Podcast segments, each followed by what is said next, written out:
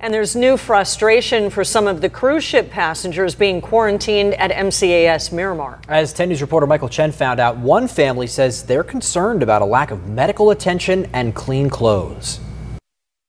Hey, don't I look good in a mask?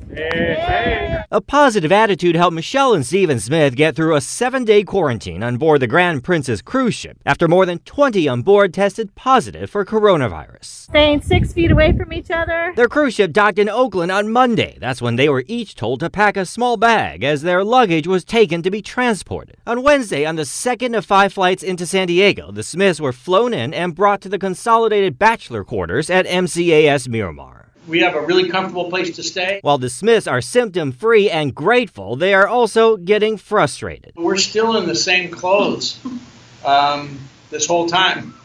we don't have a change of clothes. They sent us these photos of a laundry room they're not allowed to use, along with unclaimed luggage piling up in the lobby. They believe the luggage belongs to passengers sent to other military bases. So I think somewhere the deck got shuffled and our luggage just went wherever. We don't know. In total, some 480 passengers are now being quarantined at MCAS Miramar. I was told that there's not a lot of workers here. The Smiths say a lack of staffing may be contributing to another issue. They tell us they've yet to be tested for coronavirus, and their fellow passengers at other bases are receiving temperature checks twice a day. The Smiths have yet to receive even one. Plus people here. So if our temperatures aren't getting taken and their temperatures aren't being taken, it feels like maybe there could be some concern that they're not keeping up on our health. Michael Chen, 10 News.